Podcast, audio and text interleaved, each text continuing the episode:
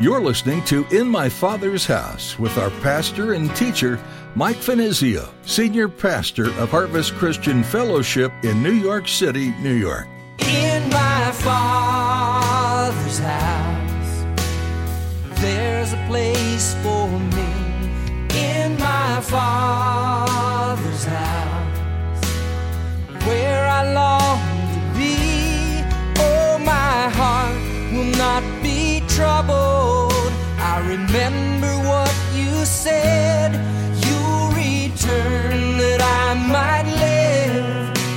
my Father's house.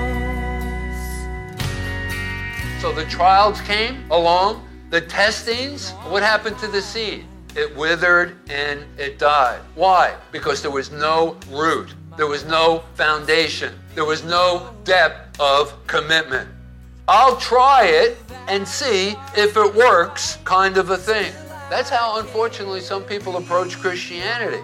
But that's not a total commitment of their life to Jesus Christ versus the way that it should be. I'm going to hang on to Him no matter what. One of the benefits of living in an affluent society is that there are a lot of safety nets for when you might fall on hard times or have difficulties. The vast majority of the world doesn't have that. This is one of the challenges for the Christ follower. They're told that they're supposed to rely on God to provide all of their needs.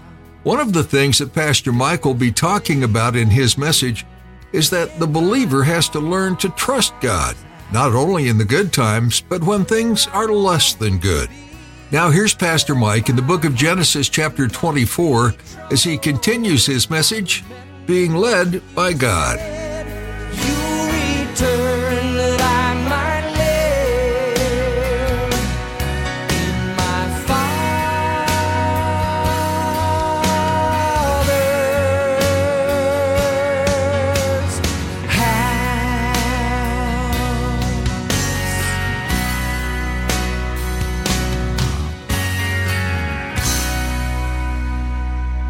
As a Christian, a divorce is not an alternative. I mean, remember the vows you made before God to love, till death parted you. Folks, that's what I refer to as commitment. Well, anyway, the servant made that type of a vow before God, and then there was a sense of responsibility to follow through. That's what commitment is.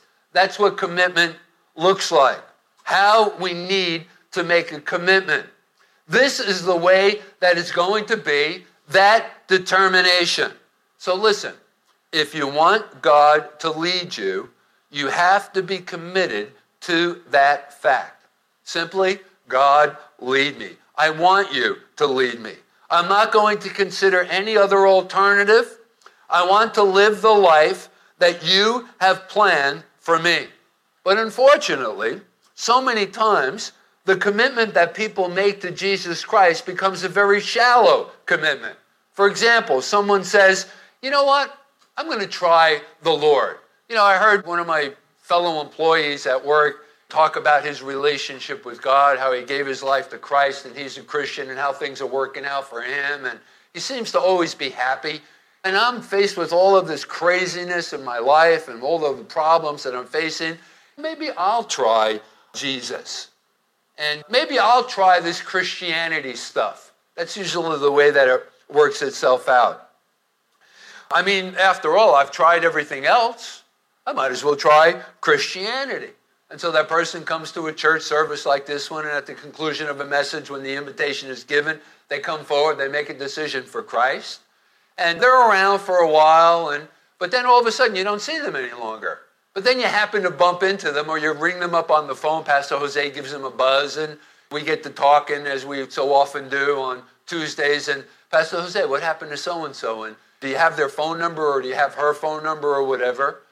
We call them, ring them up on the phone, and hey, how you doing? You know, we haven't seen you in a while, and how's your walk with the Lord been going? Well, and then they usually respond by saying something like this You know, I tried the Lord, but that didn't work either. And that's the whole attitude towards it.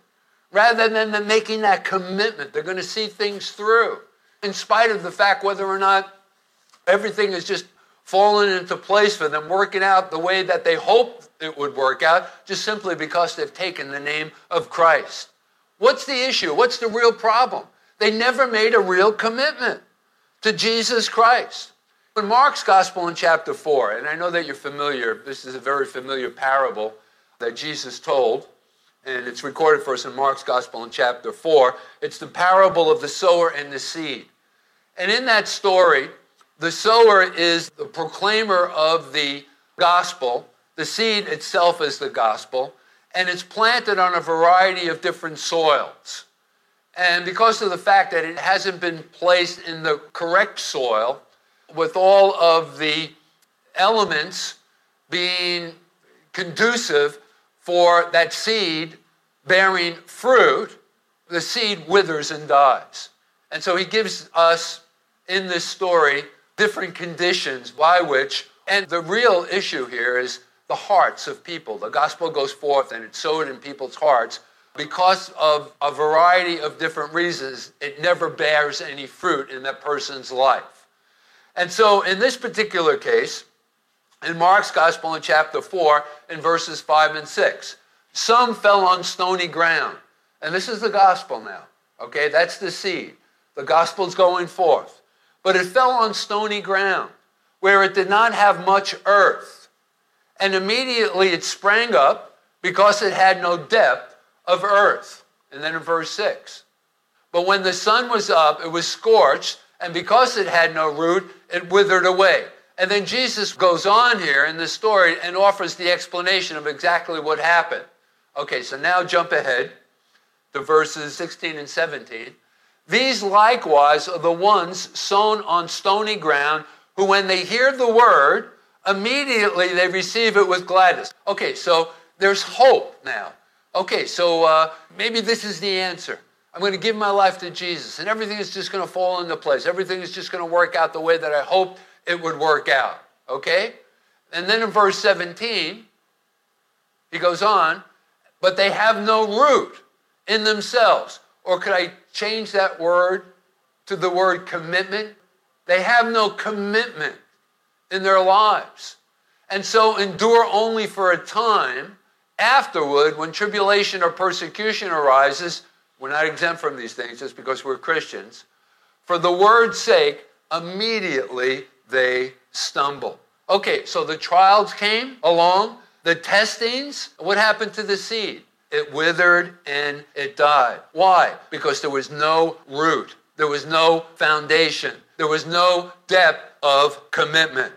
I'll try it and see if it works, kind of a thing. That's how, unfortunately, some people approach Christianity.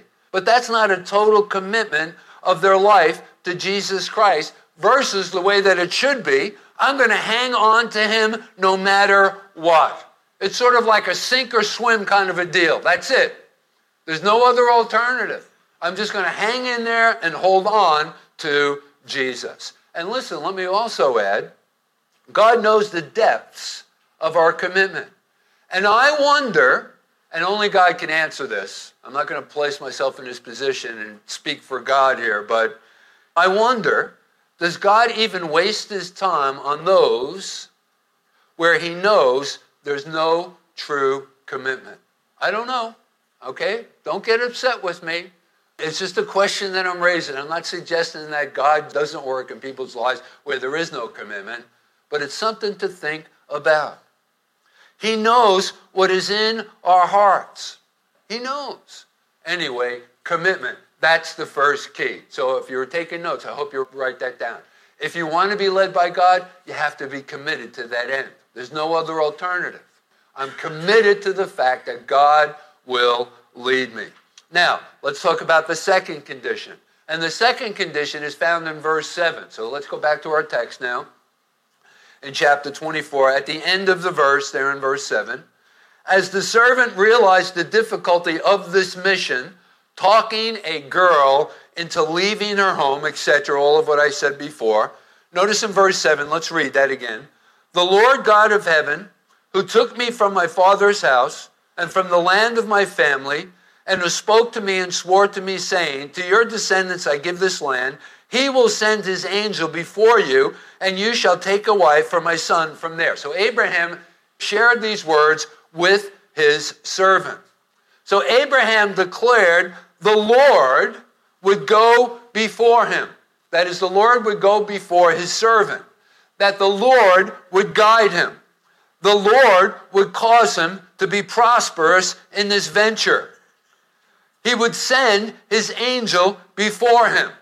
So, in other words, and this becomes the second condition, if we want to be led by the Lord, he had the promise of God's word. So that's the second condition. Write that down. He had the promise of God's word. And listen, this may be the most important of all of the four principles that I'm sharing with you. It's so important in being led of the Lord because I need to be led through the word of God. And if you're led through the word of God, let me tell you something, it'll prevent all kinds of weirdness going on in your life. It's amazing to me. I meet up with all kinds of different Christians, many of which have, they're checking out our church for the first time. And they come in and they have all of these crazy ideas and about who God is and what God wants them to do and the way God is leading them. I mean, really crazy stuff. Stuff that you would never find in the Word, never find in the Bible, that's for sure. God is not into weirdness. He doesn't ask his people to do weird things. But there's so many Christians that are doing some really weird things. Uh, man, what does the Bible says? We are a peculiar people, but not that kind of peculiar, okay? But there are so many Christians who are, they're really, they seem as if they're crazy. Listen, if you appeal to the Word of God and anything pertaining to your life's experience, you'll never be drawn into doing something weird. You can be sure of that. Because God won't allow that to happen within your life. But anyway, getting back to the point, that's just a little sidebar that I just shared with you there. This is so important. If you want to be led by the Lord, you need to be led through the Word of God. And how comforting it is to us when we have God's promise that He will lead us. For example, the book of Proverbs in chapter 3 and verse 6. The Bible tells us there that if we acknowledge Him, the Lord will direct our paths, our paths. So we need to seek Him through His Word. So we have God's Word to look to, to trust to, to seek counsel from, to lean upon. And we have that promise that He will lead us in the way. One of the most frequently quoted verses of Scripture, if you've been around for a while, you know this to be true. In 2 Timothy, I'm always talking about this verse of Scripture. In 2 Timothy, in chapter 3, verses 15 through 17. And from that child, he's writing to young Timothy, by the way, this is Paul. He says, In that from your childhood, you have known the Holy Scriptures, which are able to make you wise for salvation through faith which is in Christ Jesus. And by the way, he attributes this to his mother, young Timothy, who instilled within him, that is, in young Timothy at an early age, the scriptures, set him down, taught the scriptures, opened the word to him, sought to find the personal application of that, life's application of the scriptures. And this is an occupation that every one of us should be involved with who have children. We need to take the time out, sit down with our kids, and share the scriptures with them and help them to apply it in personal ways. Things that they're going through, certain experiences in their youth. Very important because it'll make them wise to salvation. Verse 16, and I love this. All scripture, not some scripture, but all scripture is given by inspiration of God. That's literally can be translated God breathed. God breathed. All scripture is God breathed. It comes from God and is profitable for doctrine. What is doctrine? Correct belief. That's just a basic definition of what doctrine is correct belief. I know how we need correct belief today because there are so many voices telling us out there this is where it's at, this is what's real, this is what's fake, these are the things that are important, these are the things that are unimportant. Oh, how we need to appeal to the Word of God. And is profitable for doctrine, for reproof. We need to be reproved at times. For correction. Oh, we know we need to be corrected, for instruction in righteousness, and then in verse 17, that the man or the woman of God may be complete or mature, thoroughly equipped for every good work. So listen, here's the point. You're standing at a crossroad. You're faced with the decision that you have to make, and you don't know where to turn. You've sought counsel from your best friends, but it didn't sit right with you. You still had questions about that, whether or not that was good counsel, whether or not that was God working through them. Appeal to the word. Because you know what? There's nothing that you'll ever experience in your life's experience where there's not a text of scripture that addresses that particular subject. Just go through the Bible, you'll find it. There are so many resources out there. There are books that are written that break down the Bible into certain themes and subjects. Get one of those. Look online, go to your local Bible bookstore, try to find one of those resources. And the next time you have a question about something in your life's experience, open up that book and look under that column that addresses that particular subject and find those verses of scripture that speak to that particular issue, that area of your life, the thing that you're going through. So 2 Timothy chapter 3 verses 15 through 17. What a precious precious promise. So you want to be led by the Lord? Commitment. Secondly, led through the word of God. But then there's a third condition. There's four altogether. The third condition revealed here in our text of scripture. Let's go back to Genesis chapter 24.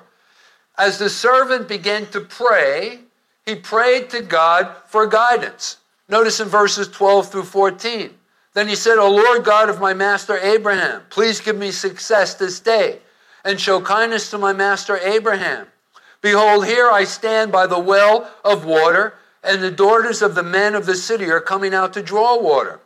Now let it be that the young woman to whom I say, Please let down your pitcher that I may drink, and she says, Drink, and I will also give your camels a drink. Let her be the one you have appointed for your servant Isaac. And by this I will know that you have shown kindness to my master. So, this is the third point. He sought the leading of God by and through prayer. And listen, do you realize that your problem might be just that simple? You're confused. You're standing at that crossroad and you're still confused. You don't know whether or not you should go forward or to the left or to the right or just stay stuck in neutral. You don't know if you've gotten the green light or the red light, and you just don't know what to make of your particular situation. Your problem might be just as simple as you haven't asked God to lead you. How do you do that? Simple prayer. James declared in his epistle in James chapter 4 and verse 2, he says, You have not because you ask not. And that may be the problem. Just that simple. You haven't asked God to lead you. I mean, we're so apt to devise our own schemes, our own plans. Many times it goes something like this I'm going to do that, and then this, and then God, I want you to bless all of the moves that I make. But that's not God. That's my program. I'm sort of like letting Him in on all of the details, but all of the details are mine. It's my blueprint, it's not God's blueprint. And oh, by the way, God, after I do these things, just bless him. And then God is just standing there and he's like, he's probably got one eyebrow raised, like, yeah, okay, keep going. I'm listening. Yeah, all right. And then the result of our own schemes, our own plans, the outcome, we get into a horrible mess. And then we begin to blame God. God, why did you let me? God, why did you allow me? And by the way, he's still standing there with the one eyebrow raised. And he's saying, Are you kidding me? You didn't ask me. You didn't seek my advice. One of the most pronounced examples of this may be Joshua. And after they crossed over the Jordan and finally entered into the land of Canaan, and remember, the first city of conquest was the city of Jericho. And God gave them the blueprint, the battle plans, the way that they were to go about taking that city. Remember, They were to walk around it the seven times, the trumpets, the priests, and God had given the whole blueprint in the way that they were going to take the city. They were going to blow the trumpets, they were going to shout, and the walls were going to fall down flat. And that's exactly what happened. And then Israel took that city of conquest. That was the first city of conquest after they entered into the land of Canaan, the city of Jericho. What was the second city that they were supposed to take? The city of Ai. What happened at Ai? They got smoked, right? They got beaten and they got beaten pretty bad. Why was that? Because they didn't take the time out to pray and ask God's direction, God's leading, God's blueprint. If they would have, what would they have found out? That Achan, one of the Israelites, had taken of the accursed thing. You know, when they took the city of Jericho, there was a lot of booty that they took along with it, the spoils of the warfare, of their victory, which was supposed to be placed in the treasury that eventually was to be used to build the temple in the city of Jerusalem. God knew what he was going to do with that money. And they weren't supposed to mess with it, they weren't supposed to touch it. But what happened is this guy Achan, who was a part of the battle in Jericho, took some of the spoil and he hid it in his tent. And because of that sin, that was the very reason why they were defeated there at the next city of conquest in the city of Ai. And if they would have just taken the time out to pray and seek God's direction, God would have told Joshua what Achan had did. But he didn't pray. And so therefore they were soundly defeated the first time that they went up to Ai. They only dispatched, what was it, like 3,000 men, I think it was, rather than the entire armies of Israel. But anyway, they were soundly defeated. So anyway, I, I think Joshua there at the city of Ai is actually probably one of the most pronounced examples of this, flushed with victory. They had just taken the city of Jericho, but they failed to pray, to seek God's leading, and thus they were defeated at Ai. Now, how many times trouble could have been avoided if we'd have just taken the time out to pray ourselves for God's guidance? But we say, well, it looks so good. It looks so natural. It looks so obvious. You know, I only see God on the difficult things, the big things. I mean, I don't want to bother him with the little things. But you know what I found out? You got to be really careful about the little things because it's the little things that at times will wipe you out. Don't have that kind of a mindset. Let's go back to Proverbs chapter 3 and verse 6. It says, In all of thy ways, not in some of thy ways, but it says, In all of thy ways acknowledge him, and then he shall direct your path. Not in some of your ways, but in all of your ways. In my father's house, there's a place for me. In my father's house,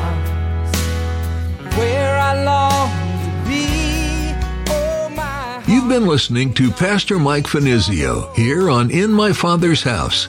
He is working his way through the book of Genesis. If you were blessed by today's message and want to pass along the blessing, you can find a link to give to the ministry on our website, harvestnyc.org. We have so much available to you there, including many audio messages and links to streamed messages. We stream every Sunday and Thursday service. Once again, that's harvestnyc.org. Another way to pass along the blessing is to share the messages with someone else. Maybe God put someone on your heart today as you listened. You can send them the links as well. In My Father's House is a ministry out of Harvest Christian Fellowship in Midtown Manhattan, New York City. We're easy to find, with access from Port Authority on 42nd and Penn Station on 34th. Come by and see us. But if you're from another part of the country or world, we'd love to know. Please send us a quick note at harvestnyc at verizon.net. That's harvestnyc at verizon.net.